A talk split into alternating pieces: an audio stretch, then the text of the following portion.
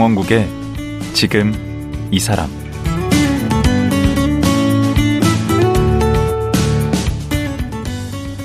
안녕하세요. 강원국입니다. 어제에 이어 위기 청소년들을 변호하고 있는 김광민 변호사와 말씀 나누겠습니다.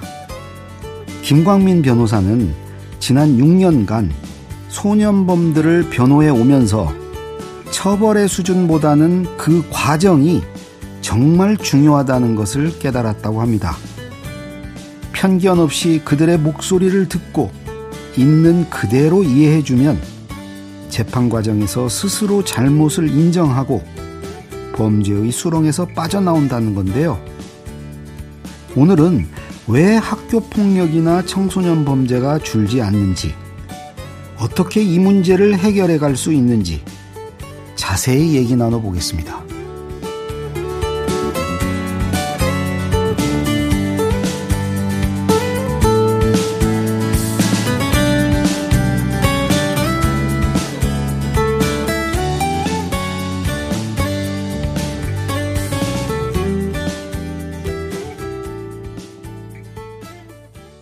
김광민 변호사 다시 모셨습니다. 안녕하세요. 네, 네 반갑습니다. 그 청소년 범죄가 어제 오늘의 일은 아니잖아요. 네, 네. 음. 근데 요즘 뭐 드라마나 뭐 이런 것들 때문에 더 이렇게 부각이 돼서 그런 건지 그러니까 지금 청소년 범죄의 어떤 추이랄까요? 그런 게 요즘에 뭐 예전에 비해서 급격히 많아진 겁니까? 뭐 청소년 일반 일, 그 일반적인 뭐 비행행위 음. 범죄까지 안 가는 비행행위 이런 통계는 잡히지 않고요. 그러겠죠. 범, 범죄 행위로 이어지는 그 통계는 범죄 백서에 나오는데 네. 어 우선은 소년법이 제정돼서 지금 현재 소년법이 시행된 게 한 2007년 정도라고 봐야 돼요. 아, 그래요? 그래서 예, 그때부터가 이제 통계가 쫙 잡혀 있는데 오. 통계치로 보면 청소년 범죄가 증가하고 있지는 않습니다. 어, 그래요? 예. 어, 근데 우리가 이렇게 뭐 체가 느끼는 것은 되게 많은 것처럼 보이는데 네. 그게 무슨 뭐 드라마나 이런 것 영향이 큰 건가요? 그러니까 실제로 통계치로 보면 증가하고 있지 않고요. 네. 어, 지난 시간에 제가 어, 청소년 법률지원센터에서 6년 정도 이제 청소년 범죄를 다뤄왔다고 말씀드렸는데 네. 그때 6년 동안의 기억으로 그러니까 현장의 경험으로 봐도 네. 어, 뭐 6년이나 기간이 길진 않지만 음. 그렇게 체감할 정도로 범죄가 증가한 것 같지는 않습니다. 아, 이게 양적으로는 그렇게 예. 크게 늘지 않았는데 네. 그러면 뭔가 달라진 어떤 특징 같은 건 있을 거 아니에요? 과거와 좀 달라진. 우선은 네. 현장에서 보면 네. 물리적인 폭력들은 상당히 많이 줄어들었습니다. 학교라는 공간 내에서는 최소한. 어, 어 왜 그러냐면 학교폭력 대책위원회, 예, 학교폭력 예방 및 범, 대책에 관한 법률이라는 곳에서 네. 학교폭 학교 폭력은 이제 학교 폭력 학폭이라는 곳에서 다루도록 되어 학폭위. 있는 예 네. 거기서 다루도록 되어 있는데요. 네. 어 학폭이 그러니까 학교에서 폭력이 발생을 하면 네. 어, 그 즉시 각 피해 학생이 분리가 되고요. 네. 가해자 피해자를 분리한다. 예, 바로 분리를 해버립니다. 네. 분리해버리고 담임 선생님이 배제됩니다. 어. 담임 선생이 배제되고 학폭 전담 교사라는 분이 투입이 돼가지고 네. 사안을 조사하고 네. 사안 조사 후에 이거를 이제 교육지원청에 있는 학폭이라는 기구로 올려버려요. 네. 올려서 거기서 이제 징계를 하게 되는데 음, 이게 어, 이 학폭이라는 제도가 어, 다운표 치고 말씀을 드리면 매우 활성화돼 있습니다. 이게 어느 정도로 활성화돼 있냐면 어, 각 교육지원청이 올라오는 학폭위를 처리하느라고 네. 어, 전담 장학사들을 막 4명, 5명씩 뽑아서 거의 야근하면서 운영을 해도 네. 이걸 다 감당할 수 없을 정도로 사건이 많이 올라와요. 그 올라온다는 게 어떻게 학생들이 신고를 하는 겁니까? 어떻게? 어 신고를 하기도 하고 인지 교, 교사가 인지를 하면 인지해서 올라가기도 하는데 음. 아 대부분이 신고한 사건들이죠. 아, 내가 당했다. 네 네 그렇습니다. 아니면 내가 목격했다 뭐 이런 예, 건가요? 그렇습니다. 그래서 이렇게 학폭이 올라와서 이제 이 과정 1년의 과정을 거쳐서 징계 받으면 뭐 여러 가지 징계 종류가 있는데 가장 센 건 뭐 퇴학도 있고 네. 정학도 있고 학급 네. 교체도 있고 뭐 봉사활동도 있고 이렇게 있는데요. 네. 어, 이 징계를 받은 친구들이 그러니까 물리적 폭력을 사용한 친구들이 이렇게 징계를 받으면 한번 바꾸고 뭐 반성하고 끝나면 괜찮은데 네. 반성하지 못해서 두세 번 이런 징계를 받으면 네. 이 친구는 학교에 적응을 잘 못합니다. 그 당연히 그러겠죠. 예, 그래서 학교를 그만두게 돼요. 네. 어, 어쨌든 근데 학교 내에서 폭력은 이제 없어지겠죠.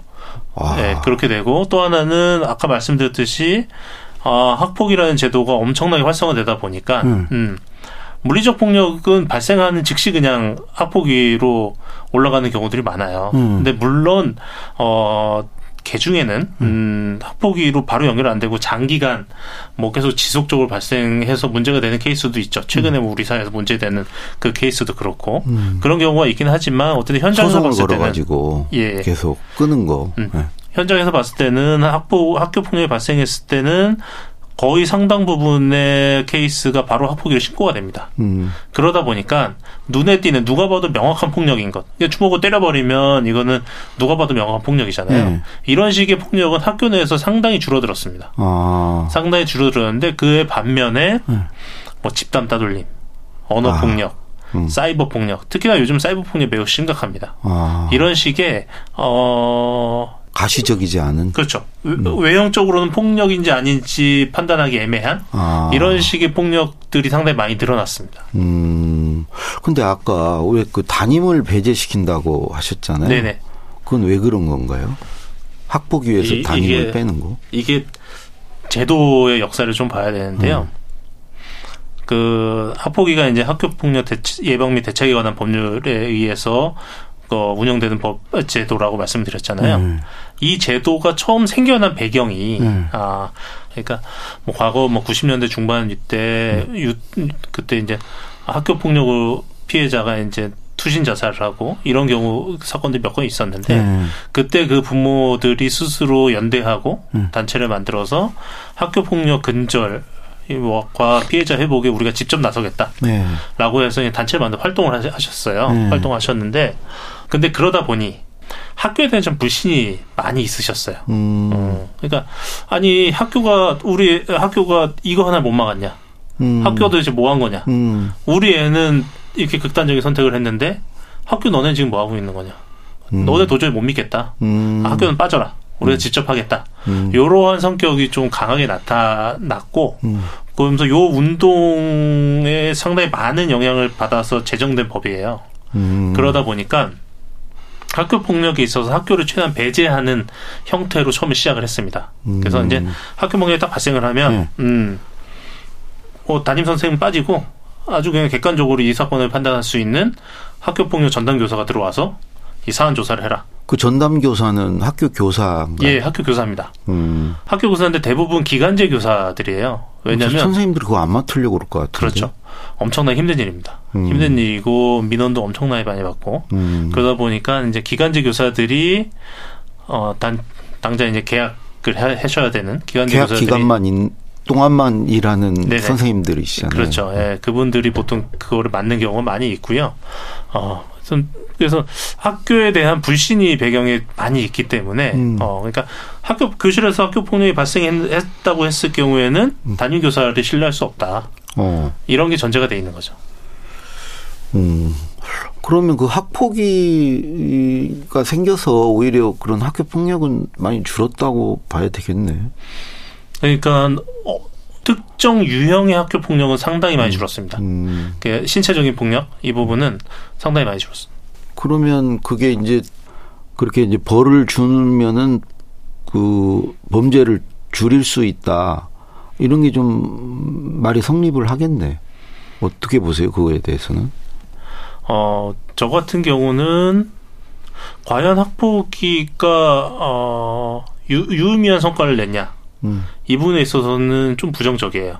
음. 어, 어, 물, 리적인 폭행이라는 그 특정한 유형에 대해서는 상당히 많이 줄어든 게 사실이지만 음. 예, 줄어든 내용을 보면 어, 매우 심각한 수준의 비행을 하는 친구들은 학교를 나가버렸고 음. 어, 그럼 학교를 나가서 학교라는 울타리 밖에서 또 없어진 게 아니죠. 더큰 음. 범죄나 비행을 저지를 가능성이 높아진 상황이고, 음. 어, 그리고 학교 내에 있는 친구들은 음.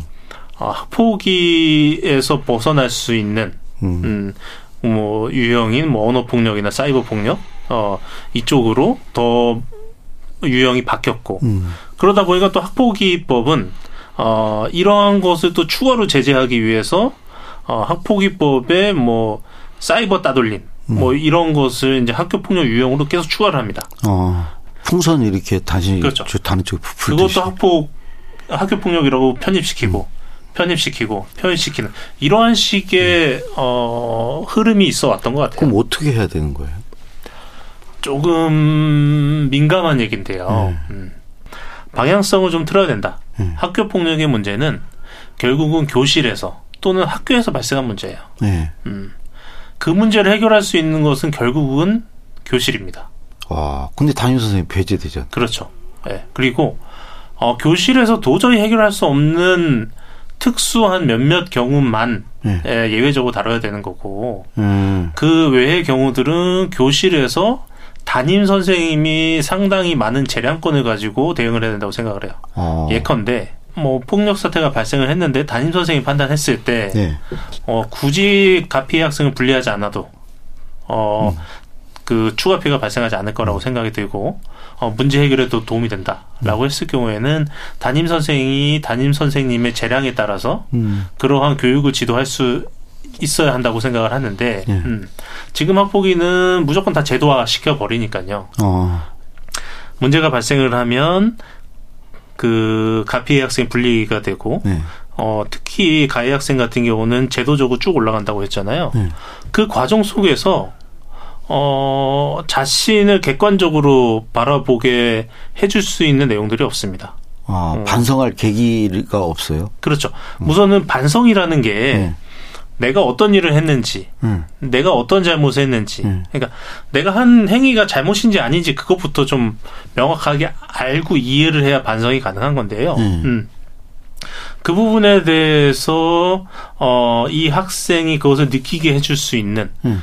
그것을 도와줄 수 있는 인적 자원이 학교에 없죠. 그러네. 예. 학교에 뭐 심리 상담 선생님이 있긴 한데 음. 어, 학폭 행위가 발생했을 때 가해 학생에게 심리 상담을 강제하지는 않습니다. 음. 예, 물론 가해 학생이 그거를 이제 원해서 요구했을 경우에는 음. 학교에 계신 심리 교사에게 상담 교사에게 상담을 받을 수는 있긴 하겠지만 음, 제가. 음, 제가 학폭위가 발생했을 때 그 사건이 진행되는 과정을 잠깐만 좀 말씀을 드리면 음. 발생을 하면 아까 말씀드렸듯이 가해 학생, 피해 학생이 분리가 되고 음. 어그 학생들을 전혀 모르는 음. 뭐 간혹 그 반에 수업을 들어와서 이제 교과 교사로서 경험을 해봤을 수도 있겠지만 잘 모르죠. 예. 그 학폭 전담 교사 예, 말씀하시는 그런 학폭 전담 교사가 투입이 돼서 음. 사안을 조사합니다. 음. 예, 사안 조사라는 게 마치 이제 그 경찰에서 피의자 신문 조사하는 것처럼 네. 아, 사안을 문답하고 뭐 해가지고 네. 사안 조사한 레포트를 만들어요. 음. 레포트를 만들고 이 레포트가 그, 그각 지역에 있는 교육지원청으로 올라가고 음. 그럼 교육지원청에서 어, 학교 학폭위를 이제 소집을 해서 음. 거기서 다룹니다. 음. 거기서 다루게 되면 가해 학생, 피해 학생을 불러서 인터뷰를 해요. 음. 인터뷰를 하고 인터뷰가 끝나면 그 자리에서 처분이 나옵니다. 음. 예. 너는 1호 처분이니 2호 처분이니 뭐 이런 음. 식으로 처분이 나와요. 음. 처분이 나오는데 이런 식으로 하다 보면 상당히 많은 음. 수의 학생들이 네. 학교 폭력이 발생을 하고 이게 학폭위로 신고가 되는 순간 네. 지금부터 내가 어떻게 처신을 해야 내 처분이 낮게 나올지를 염두에 두고 행동하기 시작을 합니다. 어. 그러니까 내가 누굴 때렸어요. 그러면 음. 아 내가 폭력을 저질렀구나. 음. 제가 나 때문에 상처 입었구나. 음. 쟤는 얼마나 아플까 힘들까 이거를 생각할 겨를이 없습니다. 아. 발생하자마자 반성할 겨를이 없구나. 이 제도 안으로 딱 편입돼 버리니까 음. 예.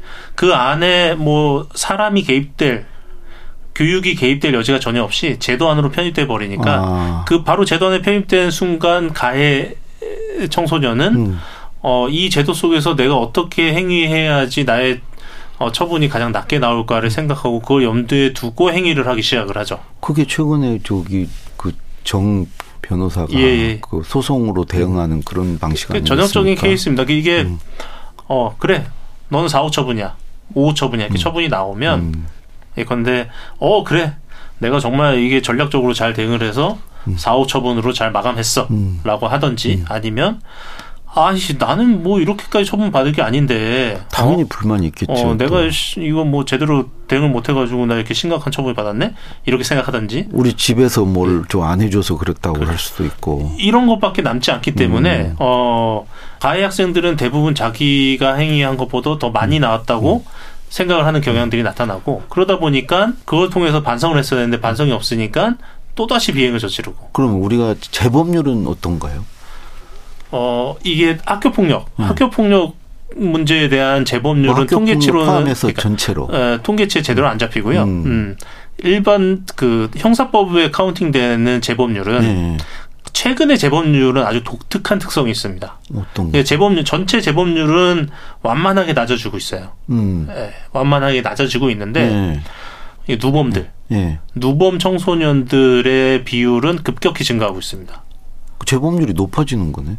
어, 저 나름대로의 해석은 이래요. 어. 뭐냐면 청소년이 범죄를 저질렀고 네.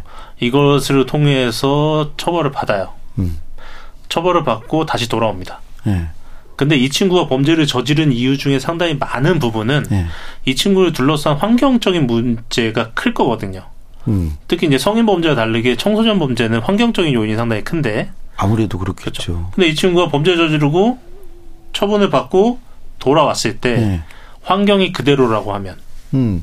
이 친구가 다시 범죄를 저지를 확률이 크겠죠. 음. 네. 그래서 우리 사회가 전반적으로는 청소년들이 일탈하지 않는 환경으로 전반적으로 이동하고 있는 것 같다. 아. 우리 사회 전체를 놓고 보면. 어, 사회가 그러면 음. 좋아지고 있는 거네. 그러니까 전체 통계를 음, 보면 음, 그런 것 같다. 왜냐하면 음. 전체 청소년 전체 범죄율, 음. 그 전체 재범률은 완만하긴 하지만 음. 조금씩 감소하고 있으니까요. 음. 근데 반대로 범죄나 비행에 집중적으로 노출돼 있는 네. 그러한 청소년들의 문제는 전혀 해결되고 있지 않다. 아. 이렇게 저는 좀 생각을 해요. 그럼 그 친구들은 어떻게 해줘야 되나? 그런 환경에서 좀 격리를 시켜야 될까 격리를 해야죠. 격리를 해야 되는데 음. 우선은 그런 음 제가 경험치로 보면 가정에서 보호를 못 받을 경우에 음. 이 친구가 비행을 저지를 확률이 매우 커지고 음. 학교에서 보호를 받지 못할 경우에 그러니까 음. 학교를 그만두게 될 경우에는 음. 이 친구가 또 범죄를 저지를 확률이 엄청나게 높아집니다. 예, 그래서 아, 최소한 학교에서는 이러한 친구들도 좀 보듬고 있어야 되지 않을까라는 음. 생각이 하나 있고요. 네. 두 번째는 지역 커뮤니티 안에 있는 기관들이 있습니다. 네. 각 지역에 있는 뭐. 청소년 수련관이라든지 어. 어 청소년 상담 복지 센터라든지 음. 예, 여러 가지 그뭐 일본 종합 사회 복지관이라든지 음. 이런 곳에서 청소년 사업을 정말 헌신적으로 하시는 분들이 꽤 있, 많이 있으시거든요. 음. 음. 최소한 그 가정이 안 되면 학교라도 음. 그리고 지역사회 커뮤니티가 아, 안 된다고 하면 그곳에 있는 기관들이라도 음, 음 청소년들을 지원해주고 음. 살펴주고 보살펴주기 위한 노력을 끊임없이 해야지 음. 아 이렇게 계속 그 범죄나 비행의 굴레 속에서 빠져나오지 못하는 청소년들에 음. 대한 대책이 마련되지 않을까 이런 생각이 있습니다. 근데 이제 한편에서는 처벌을 강화하면 엄벌하면 그런 게 줄 거라고 생각할 수도 있잖아요. 그게 네네. 무서워서. 예. 어. 벌 받는 게 무서워서 그를 근데 우리 변호사님은 그런 처벌이 능사가 아니다라고 생각을 하시나 보죠. 우선은 현재 처벌, 네. 현재 처벌 수준이 과연 약한가? 어. 그래서 이제 한국 사회에는 소년법이 청소년을 이제 봐주는 법이다. 음. 아, 이렇게 생각하는 경우가 많이 있어요. 많이 있는데, 물론 소년법은 형사처벌이 아닙니다. 음. 예, 청소년에 대한 행정처분이기 때문에 예. 정과가 남진 않아요. 예. 예, 정과가 남지 않는다는. 그 어디 교도소로 안 가고 소년원은 학교라고 그러던데. 소년원은 법무부가 운영하는 특수학교입니다. 그래서 정과가 남지 않는다라는 차이점은 있지만 음. 그 처분 내용을 보면 예. 어, 소년법 처분이 결코 약하지 약하진 않아요. 예를 들면 음. 구호 처분, 10호 처분이 이제 소년원 처분인데 네. 어, 어 6개월 2년 이렇습니다. 그 네. 그 10호 처분 받으면 소년은 2년 2년 동안 가, 는 건데 네. 음, 동일한 범죄를 네. 그러니까 동일한 범죄를 형사법정에서 재판 받았을 경우에 네. 징역 2년이 나올 정도의 범죄들은 아닙니다. 아 그래요? 그러니까 징역 2년 하면 뭐 별거 아니네 이렇게 생각하시는 분들이 꽤 있는데 음. 실제로 형사법정에서 보면 징역 2년 나오는 그 범죄가 많지 않습니다. 아. 2년 정도면 상당히 큰 범죄를 저질러야. 예. 음. 근데 청소년 그러니까 소년법에 적용이 됐을 때 음. 어, 그 소년은 2년 처분을 받는 정도가 음. 음, 그 형사법으로 따지면 그 정도 사이즈는 되지 않습니다. 아. 예. 그리고 방금 이제 소년원에 가서 네. 그 거기는 어떤가요? 환경이? 그게 좀 어, 문제가 많은데요. 음. 제가 말씀드렸듯이 소년원은 법무부에서 운영하는 특수학교다라고 네. 말씀드렸잖아요. 이게 중요한 부분이 그 학교 갔다 왔다는 거기서부터 나온 건 아니죠? 그건 아닌 것 같습니다. 아, 네. 네, 이게 중요한 부분이 청소년은 음. 어, 흔히 이제 사회화 과정에 있는 친구들이라고 얘기하잖아요. 그렇죠. 이 친구들이 이제 살아가면서 음, 잘못했을 때는 어른한테 혼나기도 하고 음. 잘하면 어른한테 칭찬을 받기도 하고 음. 이러면서 어, 우리 사회에서 모범적인 시민으로 살아가기 위한 덕목을 배워가는 과정이 사실은 청소년기입니다. 예. 어, 이 사회화 과정이라는 거는 예. 사회 속에 있어야 되는 거죠. 음. 아무리 책과 훌륭한 강사들이 가르친다고 하더라도 음. 이, 친구들이 격리돼 있다고 하면 어, 사회화 과정에서 배제되는 거죠. 음. 어, 그렇기 때문에 이제 소년원은 이 친구들이 사회화 과정에서 사회화 완전히 배제되지 않도록 음. 최대한 이런 여러 가지 사회화를 이어갈 수 있는 어, 교육 프로그램이 있어야 되는데 음. 어, 우리나라의 소년원은 매우 과밀화되어 있습니다. 어느 정도 과밀화? 보통이 150% 정도예요. 아. 수용 인원에. 아. 네, 보통이 150%고 100명 수용해야 되는데 150명 그렇습니다. 네, 그렇게 되고 어, 이게 쉽사리 소년원을 새로 만들지도 못하고 있습니다. 지역에서 워낙 반발이 있어서. 아. 음. 그렇다 보니까, 어, 대부분의 소년원은 이 친구들을 그냥 관리하는 데만 급급합니다. 그 학교로서 역할이 안 되는 거 전혀 못하죠. 어, 거의 뭐 교도소나 비슷하게 운영이 되는 게 현실이에요. 아. 음. 그래서 어, 소년원을 갔다 오면 사실상 사료, 사회로부터 뭐 최대 2년까지 격리돼 있는 음. 그런 현상이 발생을 하고 그렇다 음. 보니 소년원 갔다 온 청소년들이 이게 어렵게 사회 적응을 못하죠. 음. 예. 결국 나중에 그 친구들이 또 교도소에 가게 되고 그 한국 사회는 저는 한국 사회는 이미 범죄가 계층화됐다고 생각을 해요. 무슨 말이에요? 그 그러니까 어, 주기적으로 그 검찰청 법무부에서 그 소년원의 재원생들에 음. 대해서 어, 설문조사를 합니다. 네. 너네 집 경제 수준이 얼마 되니? 어. 라는 설문조사를 하는데 이게 물론 이제 그 어떠한 지표를 가지고 하는 건 아니고 어, 네. 어, 그냥 물어보는 거예요. 네. 물어봐서 야 너네 집이 상중하 중에 얼마 정도 되는 것 같니? 네. 라고 물어보는데 네. 아, 물어봤을 때 중하라고 대답하는 친구들이 거의 절대 다수입니다. 음. 우리 집은 상류층이에요 라고 생각하는 친구들은 음. 소년원의 뭐몇 프로 되지 않습니다. 어. 그러니까 환경적으로 보호받지 못한 친구들, 아. 환경적으로 보호받지 못한 친구들이 어, 소년 비행을 할 확률이 크고 음. 그 친구들이 소년원에 갔을 때 어, 소년원에서 제대로 된 교화를 받지 못하고 음. 돌아왔을 때 동일한 환경에 노출이 되고 이런 것의 악순환 속에서 음. 계속해서 비행이 반복되고 반복하다가 음. 성인이 됐을 때 성인 범죄자로 다시 이어져서 음. 어, 성인 범죄자로서 또 계속된 범죄를 저지르는 이러한 루틴에 빠질 가능성이 상당히 크죠.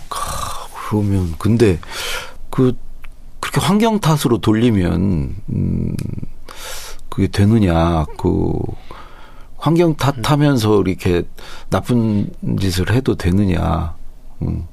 변호사님 같이 말씀을 하면은 그렇게 생각할 수 있지 않습니까 네네. 청소년들이 물론 어 개 중에는 열악한 환경 속에서도 모범적으로 성장하는 청소년도 있죠. 예. 예, 있는 있지만 어 간혹가다가는 저의 케이스가 그렇게 남용되기도 합니다.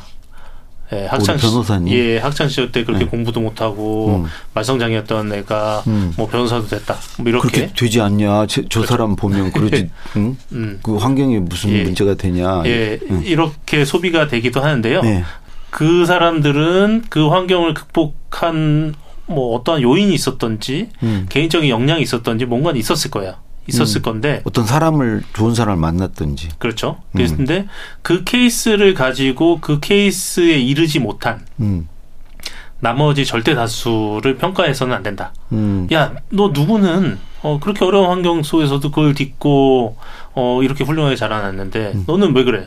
너도 할 수 있는데 너는 왜 못해? 오히려 그게 예외적이라는 거죠. 그런 그렇죠. 환경에서 네. 잘된 경우가 예외적인 거고 음. 요거를 정당화시키자는 것이 아니라 음. 이 문제를 해결하기 위해서 원인을 짚어보자. 음. 네, 그런 내용입니다. 알겠습니다. 예. 시간이 다 돼서 음, 네, 우리 네. 변호사님 마지막으로 네. 우리 이제 청소년 범죄를 좀 줄이고 어 그러기 위해서 우리가 사회적으로 어떤 노력들을 해야 하는지 짤막하게 좀 얘기해 주시죠. 청소년을 네. 에, 특히 소년범을 네. 우리 사회가 좀 객관적으로 볼 수 있는 어, 시각이 있었으면 좋겠어요. 어떤 게 객관적? 예를 들면 어, 뭐, 너무 비난 중심이라는 생각이 들어요. 아. 잘못했으면 당연히 비난을 해야 네. 되는데 네. 어, 비난은 하되 네. 어, 그 친구가 음. 왜 그렇게 했는지 그것을 해결하려면 뭘 어떻게 해야 되는지라는 것을 좀 객관적으로 바라볼 수 있게 좀 냉철하게 냉철하게 좀 봤으면 네. 좋겠고 네. 그렇게 냉철하게 볼 때만이 음. 예, 볼 때만이 그 청소년들도 음. 자기를 돌아보고 자기를 성찰하고 반성할 수 있지 않을까. 네. 우리 사회가 무조건 그 청소년에게서 너는 나쁜 놈이야, 음. 너는 잘못했어, 너는 음. 벌 받아야 돼라고 공격만 한다고 하면 음. 그 청소년들은 방어만 할 수밖에 없고 음. 분노만 또, 할 수밖에 또 없고 다시 재발하고 자기의 잘못을 깨닫지 않고 음. 억울해하는 나는 억울해 억울해 억울해라고 하는 청소년은 음. 저는 그러한 청소년이 반성할 수는 없다고 생각을 합니다. 그렇죠. 예. 음. 억울한데 난 잘못한 게 없이 억울한데 뭐 어떻게 반성을 해요? 네. 그렇기 때문에 우리 사회가 그들이 좀 반성할 수 있는 기회를 음. 성찰할 수 있는 기회를 좀 줬으면 좋겠다. 예, 알겠습니다. 오늘 여기까지 말씀 듣겠습니다. 고맙습니다. 네, 감사합니다. 위기 청소년을 변호하고 있는 김광민 변호사였습니다.